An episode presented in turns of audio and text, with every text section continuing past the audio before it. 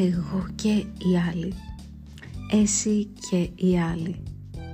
Εμείς, το εμείς που υπάρχει; γελάω, γελάω γιατί ειλικρινά δεν αντέχω καθόλου τους ανθρώπους που περιστρέφεται ο κόσμος μονάχα γύρω από τους ίδιους.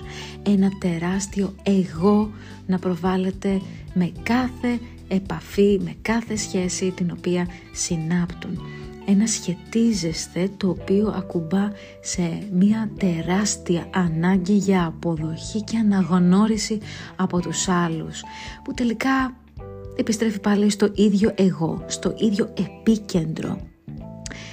Αγαπητοί μου, αν θέλει κάποιος να τον αποδεχτούν οι άλλοι, είναι αναγκαίο να αποδεχτεί ο ίδιος τον εαυτό του ακριβώς έτσι όπως είναι τη στιγμή την οποία είναι και αν θέλω να προκαλέσω αλλαγή στον εαυτό μου για να γίνω εν τέλει ένας καλύτερος άνθρωπος ή ο καλύτερος δυνατός εαυτός μου χρειάζεται επίσης να με αποδεχτώ έτσι όπως είμαι.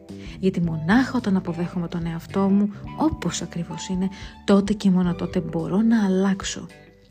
Η αλλαγή επομένως είναι υπόθεση εσωτερική και είναι πάρα πολύ εντάξει να παρακινούμε από τους άλλους ανθρώπους γύρω μου αλλά είναι καλό η παρακίνηση να εμπεριέχει έναν σκοπό και όχι το να υπερνικήσω και να ικανοποιήσω τα ναρκισιστικά μου παιδεία. Okay? Αυτό ήταν ένα πολύ σύντομο είναι και εύχομαι να το πήρες και να σε βοήθησε κάπου και βρίσκεσαι σε αναμονή γιατί σε λίγες μέρες θα επανέλθουν θεματικές σαν εβδομάδα τις οποίες θέλω πάρα πολύ να ακούσεις και να πάρω feedback από εσένα. Αλλά μέχρι τότε θέλω να σου πω καλό βράδυ.